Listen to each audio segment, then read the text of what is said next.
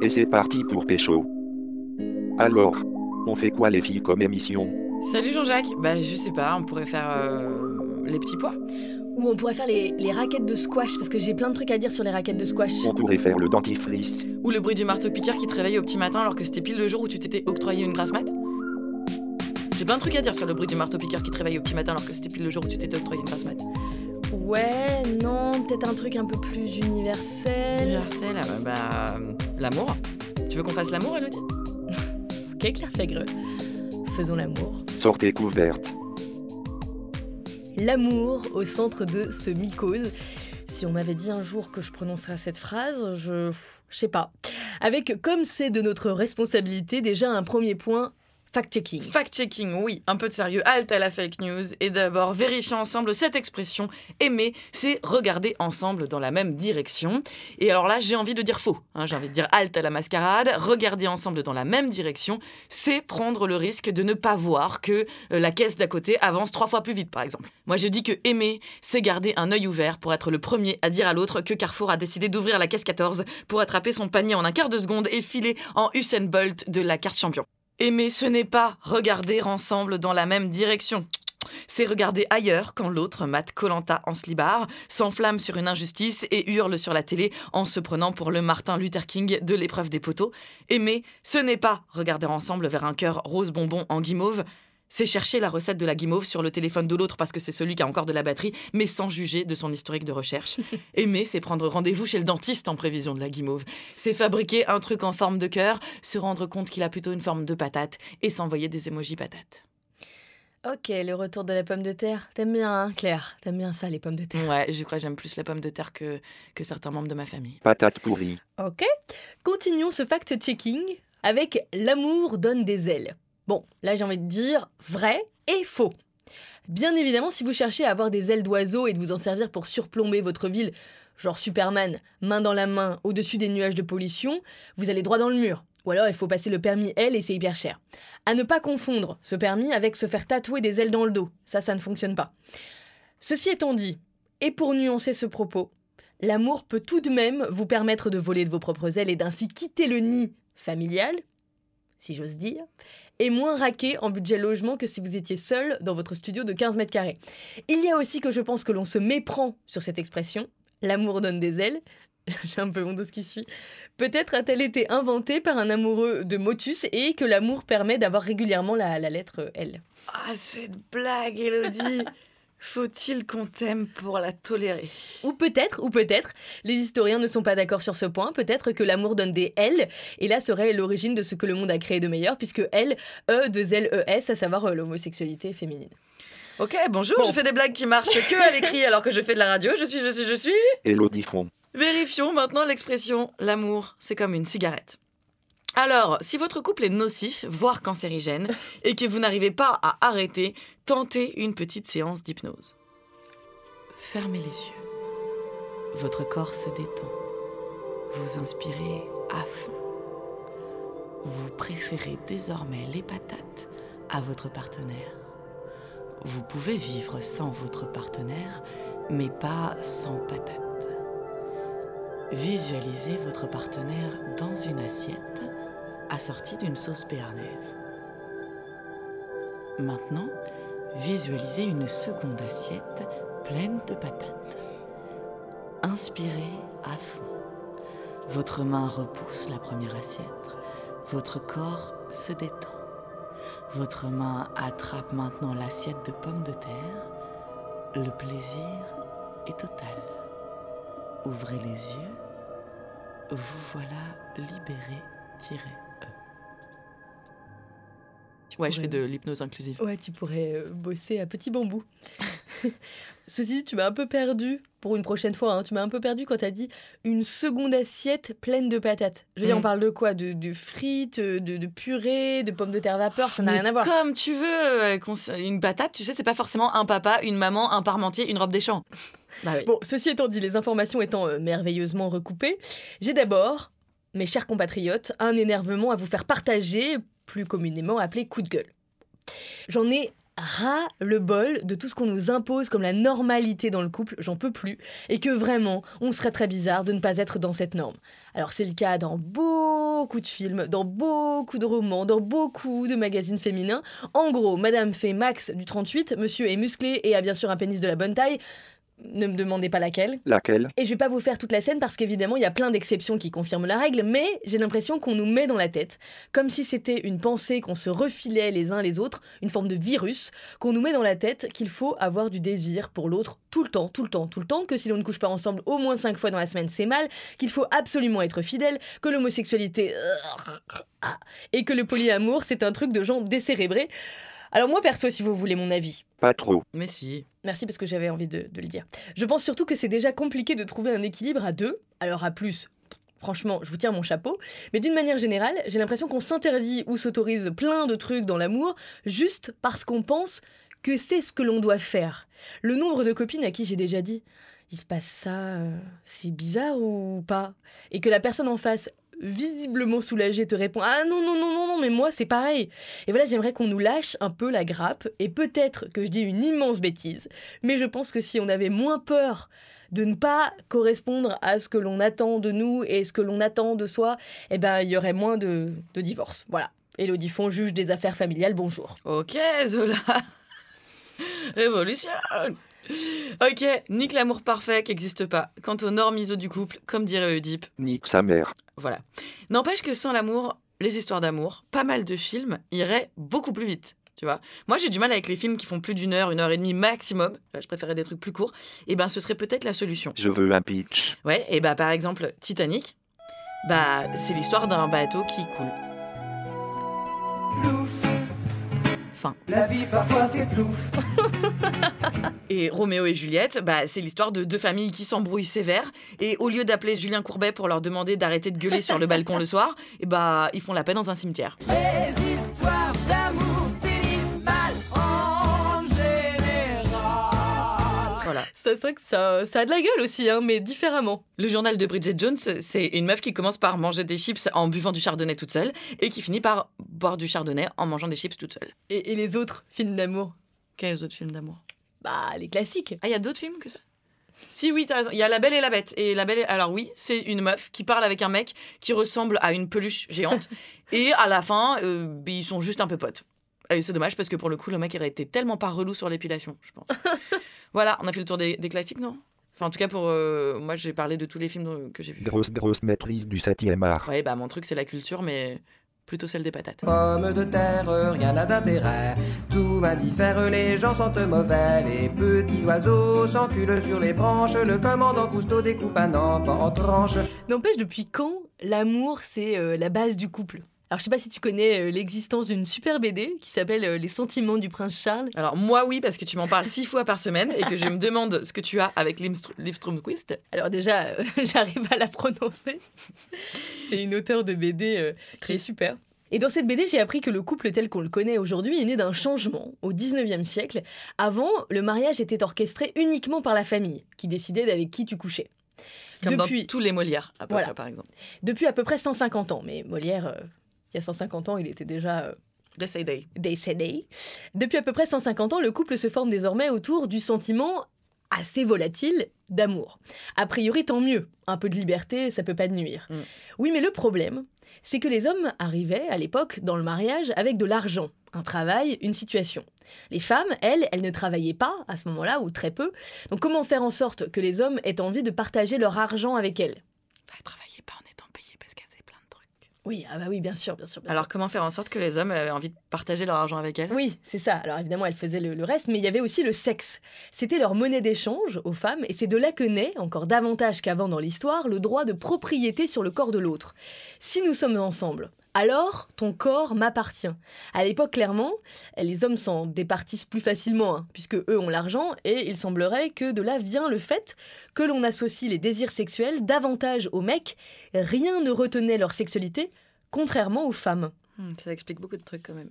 J'en arrive à aujourd'hui. Les femmes travaillent. Il n'y a plus ou moins cette question de l'argent, en tout cas pas forcément répartie ainsi entre les hommes et les femmes, et on ne doit plus, en tant que femme, être vierge le jour de son mariage. Et pourtant, pourtant on a gardé le principe de droit de propriété sur le corps de l'autre. On a renforcé nos sentiments par tout un tas de rituels, comme parler comme un bébé à son conjoint, se tenir la main, Mm. se serrer l'un contre l'autre à un concert, par exemple, en écoutant de la musique. Ou en allant bande- voir Chatologie. Je vois des gens qui se font des gros câlins devant un spectacle sur les règles. C'est très rigolo. Ah, c'est vrai Ouais. Donc là, tu viens de te faire ta petite promo. Oui. Dans cette bande dessinée, il parle euh, carrément de, de religion, avec ses rites, la religion de l'amour, avec l'idée que l'amour, c'est l'élément qui donne un sens à notre vie, que si on est célibataire, on ne sert à rien. Et c'est vrai que parfois, on peut clairement avoir cette sensation quand on est célibataire, ce qui bien sûr est totalement faux. Oui, la preuve, on a inventé le petit plat surgelé individuel et j'ai envie de dire merci Saint-Picard. Le problème, c'est qu'au bout d'un moment, quelques mois, quelques années, et c'est le revers du droit de propriété, entre guillemets, on a fait le tour. Les sentiments d'amour perdent de leur intensité et on se tourne vers d'autres types de propriétés, un logement, des enfants. C'est pour ça que l'on donne souvent aux couples le conseil de, de se manquer, de vivre ensemble de multiples expériences pour que la flamme, la fameuse, ne s'éteigne pas tout à fait. Parce qu'à un moment, on a fait le tour de toutes les propriétés possibles et on se lasse et on se casse. En gros, on se sépare beaucoup plus aujourd'hui parce que l'on n'a plus la nécessité matérielle de vivre ensemble. Et ça, ça change tout. La BD, vous l'avez compris, c'est un peu ma passion. Ça s'appelle Les sentiments du prince Charles. Bon, bon, bon, ouais. Alors maintenant, j'ai envie de dire, parlons quand même des choses qui fâchent. Mon cœur, mon amour, mon amour, mon cœur. J'ai nommé le surnom Gnangnan. C'est à se demander d'ailleurs si le surnom Gnangnan, c'est pas la preuve qu'on aime vraiment quelqu'un. Je sais pas par exemple comment fait ma mère pour supporter des mamounettes de la part de ses enfants qui sont tous passés la trentaine. Et je dirais que plus on est proche de ses amis, plus on a tendance aussi à leur donner des noms de merde. Et puisque oui, bien sûr, on peut aussi aimer ses amis, parfois même plus que les patates. Mais c'est quand même dans le couple que s'exerce généralement le plus haut niveau de gênance du surnom. Laisse-moi te dire que j'ai mené une petite enquête sur les internets et j'ai décoté le top 5 des surnoms amoureux. Euh, donc les plus classiques, évidemment, on est sur du mon chéri, du mon cœur, du chouchou doudou, mon amour. Mais ensuite, ça devient un peu plus créatif. Notamment dans les surnoms pour hommes où on a cowboy, Mais non. Ah, Probablement pour ne pas froisser la virilité du monsieur, qui, s'inquiétant d'avoir été pris la main dans le sac à faire son propre repassage, doit immédiatement être ramené à sa nature d'homme violent grâce à la notion de gros revolver dans la poche. Alors il y a aussi champion. Perso, j'ai jamais entendu personne être surnommé euh, ainsi, à part dans Friends peut-être, que dans les séries américaines qui font ça. Perso, j'ai tendance à penser que champion, c'est vraiment particulièrement humiliant. Ça fait vraiment. Alors, t'as réussi à faire deux mètres sans les petits trous? Ah, mais c'est mon champion ça Mais genre en version adulte quoi. C'est-à-dire sans les mains. Non, genre, euh, euh, eh bah, t'as réussi à mettre ton zizi dans la zézette T'as t'as attendu trois minutes avant de faire splash-splash dans la zézette Bravo, champion C'est très, très, très, très, très gênant. Non. Trois minutes, c'est déjà bien. Non, sérieux, champion, on dirait vraiment que c'est ironique en fait. Mais sinon, il y avait aussi Doudounet, Croquilou, Gros Poilu, Kiki, Macouille, Mon Bel Étalon. On dirait des noms de. Autre Oui, de. Tub. Ouais, tout à fait. Mon bel étalon, vraiment. Oui. Bah, c'est mon petit poney qui aurait bien grandi. c'est vrai. Je pense que c'est un peu le truc de meuf. Tu sais, les meufs qui voulaient devenir veto pour travailler avec des chevaux quand on était petite. Tu te rappelles ces meufs qui avaient des chevaux sur leur agenda et des Oh. stickers premier galop? Bon, bah voilà, elles ont, je crois qu'elles ont tout pourri le game du surnom, quoi. Et qui peignait des chevaux aussi. Mm. Mais je me souviens plus, tu sais, du nom des peintures, donc ça nous avance moyen, mais je les revois, je les Mais revois oui, le Les faire. trucs avec les numéros, là. Ah, je sais pas quoi. Donc, bref, sinon, on a aussi euh, en surnom Petit Sushi. Je sais pas, je- vraiment, j'ai trouvé ça. Chérichou, Darling et Sucre d'orge. Voilà, donc les sacs à vomi sont situés sous les sièges, pas de souci. Et pour les meufs, alors, Oui, pour les meufs. Alors écoute, pour les meufs, je les ai classés du plus tolérable, je pense, au moins tolérable. Mais je vais tester ta, ta capacité de tolérance. Donc tu buzzes quand vraiment c'est trop, tu vois. Mais t'imagines quand même que t'es amoureuse à fond, que t'es prête à supporter beaucoup de choses, d'accord? Imagine, t'as vécu une gastro commune à l'étranger, 2 euros de foot sur un fuseau horaire décalé, un mariage de tonton de droite. Ok, donc t'es t'es pas à ça près. Nu- nu- numéro d'art. Numéro d'art. Ah, numéro d'art. je J'ai me sens vachement mieux. concentré. Non, mais je me sens mieux. Je me sens mieux parce que tu sais, quand t'as un truc qui te reste en tête là, après, c'est je Mais c'est bon, bon, je suis prête. Ok, alors attention parce que c'est pas du mon chéri. Chouquette, cocotte, mon ange, choupinette, ma tourterelle, ma princesse, crevette, ma petite sirène, pupus. Dion Non, Pupus, non, c'est pas possible. Pupus, c'est pas possible. Non, Pupus, c'est pas Non. possible.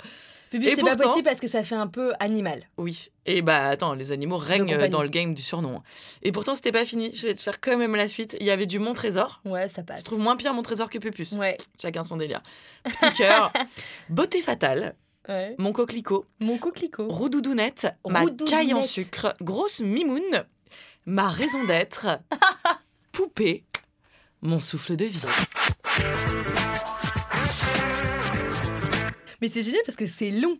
Genre, je sais pas, t'appelles quelqu'un tous les jours, ma raison d'être, c'est. Oui, allô, ma raison d'être? Pour te dire, tu peux même prendre des tampax à Franprix Non, c'est ridicule. Ou allô, grosse mimoun. Mm. Grosse minoune, c'est impossible.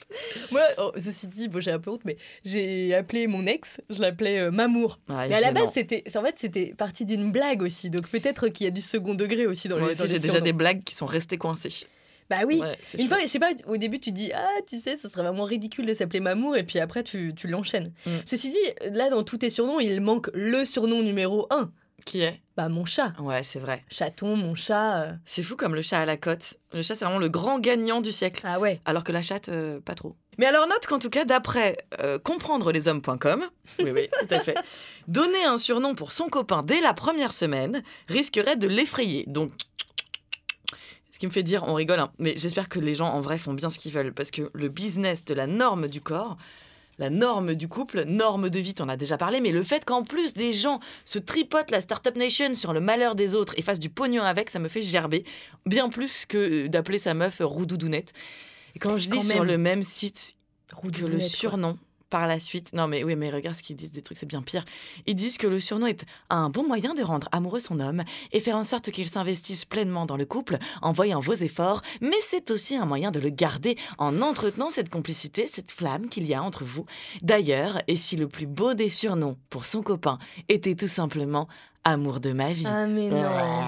Ah mais c'est pareil, c'est trop long quoi. Et en plus, c'est des. Mais de ma surtout, mais fermez vos gueules. Moi, j'ai envie de dire, laissez les gens faire ce qu'ils veulent. Peut-être que amour de ma semaine, amour de mon année, amour de le plus longtemps possible. Mais on verra bien. Et en plus, est-ce que t'as pensé à racheter des patates? Et bah, peut-être que ça, ça va très bien aussi à certains. Voilà. C'est que j'ai un couple d'amis, ils se surnomment Patate. Ce rêve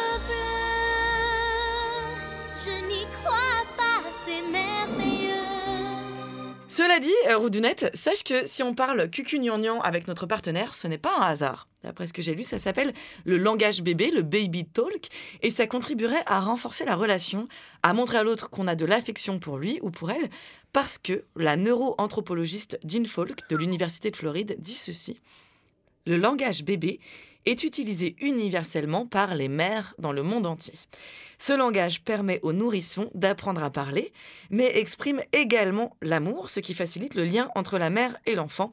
En parlant comme cela à leur partenaire une fois adultes, les couples se réfèrent donc à leur enfance et à leur premier amour, leur mère. voilà. Ah ouais mais. Ah bah c'est gênant, mais on en revient toujours à nos darons. Voilà. Ouais parce que moi j'avais pas envie de penser. Moi que- non plus. Mais tu vois. voilà. Bah merci de plomber l'ambiance. Et quoi. en même temps, est-ce que tu as déjà dit à ta mère que tu l'aimais? Non. L'amour, ce que je trouve dingue, au-delà de, de nous transformer en guimauves qui ont des papillons dans le ventre, encore une expression à fact-checker d'ailleurs à l'occasion, Mm. c'est que cela peut nous transformer physiquement, en profondeur. Miam miam. Déjà, Ah oui, c'est sûr. Déjà euh, au tout début d'une relation, l'excitation occupe une immense partie de notre cerveau comme une drogue, et le cerveau sécrète encore et encore et encore de l'ocytocine. C'est l'hormone du bonheur, ce qui explique qu'au tout début d'une relation, on a du mal à penser à autre chose. Mais moi, je confonds toujours ocytocine et ovomaltine. je te jure, Mais je sais pas ce que c'est l'ovomaltine. C'est de la dynamique Il y a aussi la perte d'appétit, mais ça c'est au tout début, tu sais, quand on dit euh, tu, peux ne, tu peux te nourrir que d'amour et d'eau fraîche. Et d'ovomaltine. Et cette perte d'appétit, elle se transforme au fur et à mesure, puisque les gens en couple auraient en moyenne 2 kilos de plus que les gens célibataires, selon euh, tout un tas d'études euh, scientifiques. La principale raison, c'est que le repas ne s'organise pas de la même manière quand on est seul ou quand on est en couple, et le cérémonial va être plus important à deux. Autre truc un peu débile de l'amour, on parlerait plus fort à, à l'être aimé, mais ça, je suis pas certaine de, de la véracité de, de cette étude. Ça Pas- sent encore la source euh, Université Topito 2002, ça. Et puis il y a les relations sexuelles. Par exemple, euh, le, le sexe, c'est un bon moyen, moi je savais pas, c'est un bon moyen de lutter contre le rhume. C'est vrai, le rhume des foins, c'est un remède euh, contre euh, la grippe aussi. Bon, en revanche, une fois que vous l'avez chopé, la grippe, laissez tomber. Enfin, c'est mort. Mais en vrai, si vous faites l'amour une ou deux fois par semaine, cela augmente votre taux d'immunoglobuline A. En gros, ça renforce votre système euh, immunitaire. Oui, oui. Et puis au-delà, non, c'est vrai. Et puis, enfin, c'est vrai. En tout cas, je l'ai lu. Et puis au-delà de, de, de physiquement euh, le poids que l'on prend ou autre, être amoureux, ça change. Ça change la personne. Ça peut vous pousser dans des sensations que vous ne connaissez pas de, de vous. Et c'est ça qui est étrange avec l'amour. C'est comme s'il y avait une partie de soi que l'on ne connaissait pas jusque-là. D'ailleurs, et dans l'amour, et dans euh, ce qui peut suivre l'amour. Bonjour et bienvenue au voyage au Faire-l'Amouristan. Situé aux frontières de l'amour et du désir, il est parfois considéré comme partie prenante de l'un ou l'autre des territoires et son appropriation précise reste floue. Et si vous jetez un œil sur le côté gauche de l'appareil, vous apercevrez quelques notions insolites sur le, le monde des expressions cheloues. Tirer un coup, Jouer à touche pipi, dégivrer le congélo, mettre papa dans maman, chatouiller le nénuphar, amener Prosper au cirque, remuer le gigot. frotter le lard ensemble. Et puis, penchez-vous. Euh, par exemple, tout là-bas, on aperçoit le cou des girafes au loin, voyez-vous? Un pas hyper bien. Parfait. Eh bien, les girafes ont euh, deux grandes histoires d'amour, mais surtout avec les fluides. Car figurez-vous que pour savoir si cela en vaut la peine, le mâle vérifie l'urine de la femelle afin de détecter les phéromones grâce à son organe voméro-nasal, dit également organe de Jacobson, hein, se situant sur le palais, sous la surface intérieure du nez. Il en connaîtra plus alors sur l'état hormonal de sa partenaire, et cette pratique dite flémène existe également chez les lions, les tigres et les équidés. Moi aussi je fais ça. Ah, c'est les robots ici, on m'a dit. Derrière vous se trouve la vallée du sexe oral, majoritairement habitée par des chauves-souris. Car oui, la chauve-souris frugivore pratique la fellation et même le cunilingus. La majorité des bat rapports sexuels Parce que bat, c'est chauve-souris en anglais, alors euh, voilà, bat, rapport sexuel. commence et se termine par un cunilingus. Et ouais. Une étude de chercheurs chinois et britanniques a constaté que 14 des 20 femelles étudiées prodiguaient une fellation à leur partenaire. J'aimerais être une chauve-souris. Il est pourri ce voyage, quoi. On est en train de parler de beat de Batman. Penchez-vous maintenant sur votre droite. À travers le hublot, vous apercevez l'îlot de l'Insolito, sous-préfecture du Faire-l'Amouristan. En s'approchant, on apprend des choses utiles. L'ityphalophobie est la peur panique de voir des pénis en érection. Le picking est l'art de retarder la montée du plaisir. Une fois qu'on sent l'orgasme arriver, on le réfrène. Il est suggéré aux femmes de retenir cette montée d'orgasme pour atteindre le septième ciel.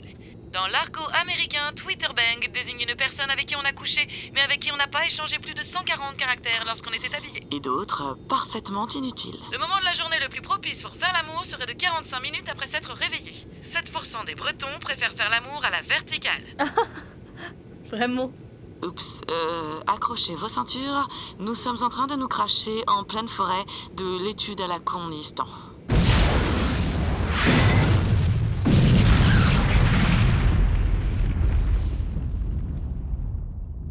Cette expression, ces deux mots et demi, je t'aime, c'est fou comme ils peuvent prendre un million de définitions différentes. D'ailleurs, dans la vie, on peut le dire à quelqu'un, puis à quelqu'un d'autre, et cela ne revêt pas forcément la même réalité, pas la même sensation. Tu peux le dire à tes parents, à tes enfants, et bien plus qu'avant d'ailleurs. Tu sais, il y a beaucoup plus de parents qui le disent à leurs enfants, qu'ils les aiment, et il y a des psys qui disent qu'évidemment c'est bien pour l'enfant de, de se sentir aimé, mais qu'il peut y avoir une confusion et un transfert, surtout quand les parents ne se le disent plus entre eux. Or, un enfant qui est sécurisé dans ses relations avec ses parents, il n'aurait pas forcément besoin qu'on le lui dise. C'est quelque chose qu'il sent. Surtout que derrière le je t'aime, il y a toujours le moi aussi à répondre et que cela mettrait un petit peu la pression. Mais les psys s'accordent pas tous sur ce point. Ce qui est sûr en revanche, c'est que clairement, on le dit beaucoup plus aux enfants qu'il y a encore quelques années, ça c'est sûr. Et c'est plus facile de le dire à ses enfants que de le dire à ses parents, notamment parce qu'on peut leur en vouloir et que c'est compliqué de leur dire et donc d'exprimer ses sentiments aussi simplement. Notamment aussi parce qu'on associe le mot désir sexuel quand on est adulte et que ça peut donc être un tantinet chelou. Et en couple alors, le dire oui ou non, à quel moment, tous les combien En moyenne, on dirait je t'aime à l'être aimé au bout d'un mois et demi pour la fréquence. Et j'ai vu une étude, encore une, mais je suis pas certaine de sa fiabilité, qui disait qu'en moyenne, les gens le disent cinq fois par semaine, ce qui me semble assez Oh énorme. non, c'est trop, écoute Bah, C'est trop bah en revanche, Cinq fois par semaine, c'est les légumes Ah non, c'est par jour, je confonds. C'est ça. On sent la meuf qui bouffe que des pâtes. En revanche, j'ai lu le site d'un coach en séduction qui intime aux hommes de le dire moins que les femmes parce que, je cite, les femmes aiment les hommes mystérieux. Et vraiment, mais non, quoi. Et, et, euh, j'ai lu aussi des études sur les moments où on dit à l'autre qu'on l'aime, et dans presque la moitié des cas, c'est pour le remercier d'une attention. Non, faut pas faire ça, voilà. ça gâche. Et 23% pour exprimer leur gratitude après des tâches ménagères ou des travaux effectués dans la maison. Alors c'est sûr que si vous dites je t'aime juste après que l'autre ait fait la vaisselle, bah, vous pouvez le dire souvent, du coup. Ouais. D'ailleurs, il y a ceux qui l'utilisent, ce je t'aime, qui l'utilisent comme il dirait bonjour. Et après tout, chacun fait ce qui lui plaît, mais Mais oui. dans un tiers des couples, le je t'aime est aussi une routine, un petit mot passe-partout qui s'échange avant de partir au travail ou euh, pour terminer une conversation téléphonique. Vous savez les filles, J'ai deux amours. moi aussi j'ai deux amours. Oh Les moules et la bière. Ah ok. Bon, bah... Alors bah sinon, le polyamour, le vrai, pas le Jean-Jacques Love, ça existe. C'est différent de la polyandrie, de la polygynie, bref, de la polygamie. C'est une histoire d'amour, d'amour au pluriel, une façon de vivre son, ses couples, qui permettrait de concilier à la fois le besoin de stabilité et celui d'ouverture. Un moyen de s'adapter aux aléas de la vie affective, qui n'est ni du libertinage, ni de l'infidélité, ni une aventure d'un soir. C'est l'art d'aimer plusieurs personnes à la fois, de manière libre, respectueuse et assumée. Germaine, Germaine, une java ou un tango, c'est du pareil au même pour te dire que je t'aime et que j'aime la Canterbro. Oh, oh. Dans l'émission La la tête au carré, qui était consacrée au sujet sur Inter, on apprend que dans la langue française, il n'y a qu'un mot pour dire amour, alors que les Grecs avaient eros, qui est l'amour physique, l'excitation sexuelle. Ils avaient aussi philia, qui est la tendresse ou l'amour de l'esprit de l'autre, et agapé, qui est l'amour désintéressé, l'amour pour l'amour. Or, justement, dans le polyamour, on va jouer avec ces nuances. Pour certaines, certains, la fidélité, l'exclusivité est un mythe irréalisable et qu'il ne, il ne peut que rendre malheureux ses protagonistes. Et du coup, le polyamour serait une solution pour ces personnes à ce problème. Pour autant, c'est loin d'être évident à mettre en place. Et dans un film documentaire de Jessica Decap, deux protagonistes polyamoureux disent qu'ils sont très heureux de l'être, mais ils annoncent quand même la couleur. C'est loin d'être un schéma facile à réaliser. Entendons-nous bien que c'est un boulot monstre quand même. Faut avoir beaucoup de temps, faut avoir beaucoup d'énergie, faut avoir beaucoup d'amour à, donner, à recevoir et euh, Euh, il faut avoir un peu de, un peu de recul et un peu de, et un peu de zénitude parce que ça, fait- ça veut dire qu'on va avoir à faire face à des, euh, à des situations compliquées, des situations pas évidentes. Voilà. Quoi qu'il en soit, l'amour, le polyamour, le monoamour, bah, c'est pas facile. Mais l'ingrate en mon cœur reprit bientôt sa place. De mes feux mal éteints, je reconnus la trace. Je sentis que ma haine allait finir son cours, ou plutôt, je sentis que je l'aimais toujours. Ceci dit, s'aimer soi, c'est pas facile non plus. Donc aimer l'autre quand déjà tu galères à t'aimer toi, c'est chaud. Cette phrase me saoule. Ouais, moi aussi. ouais, moi aussi, ça m'a toujours Aime-toi toi-même. suragacé, cette phrase. Aime-toi d'abord, après tu verras, tu te sentiras mieux, tu seras plus désirable, la vie sera tellement plus chouette. Ouais, super, mais, Mais comment, comment faire faire Oh Tu fais quoi, toi, ce week-end? Bah, j'apprends à m'aimer. Cool. Alors, je sais que ça peut être le cas avec le développement personnel. Ok, ok, j'ai donc tapé dans Google comment s'aimer soi. Hum, T'as dû tomber sur des trucs intéressants. Alors, figurez-vous qu'il y a des pages, des pages, des pages de conseils, et notamment de ne pas vous confondre, vous, avec votre niveau en anglais ou votre bac moins 12 en baby-foot. Moi je déchire au baby-foot. Vous êtes certes pas fluent, fluent en euh, English, mais vous êtes quand même quelqu'un de super. Également, acceptez de ne pas être parfait et dites merde à votre juge intérieur, mais gentiment, parce que vous êtes amour de vous. Osez dire non, acceptez les critiques, faites des compliments aux autres, parce que vous aussi, vous êtes super, vous n'avez peur de personne. Bref, galérez comme tout le monde, et puis euh, si vraiment vous en avez envie, vous faites comme une amie à moi, vous écrivez sur votre miroir de salle de bain au rouge à lèvres, tu es super. J'ai pas essayé, mais elle, elle dit que ça fait du bien. En tout cas, moi, ça me fait du bien parce que je croyais que j'étais loin, loin dans le game du, du désespoir, mais j'en suis pas encore à avoir des conversations avec mon rouge à lèvres. C'est horrible. Oui.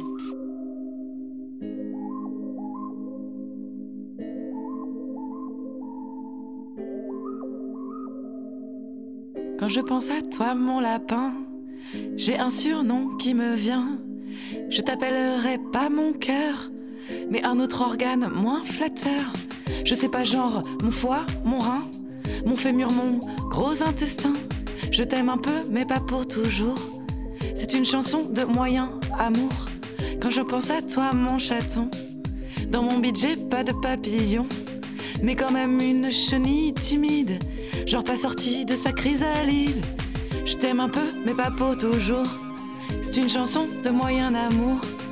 Quand je pense à toi, mon Jean-Jacques, j'ai pas envie de te faire crac-crac. Mais quand même un petit peu bon, d'accord? Bah juste un crack et après on dort. Je t'aime un peu, mais pas pour toujours. C'est une chanson de moyen amour.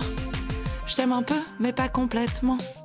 C'est une chanson d'amour pour pas, bah pas tout le temps. Voilà.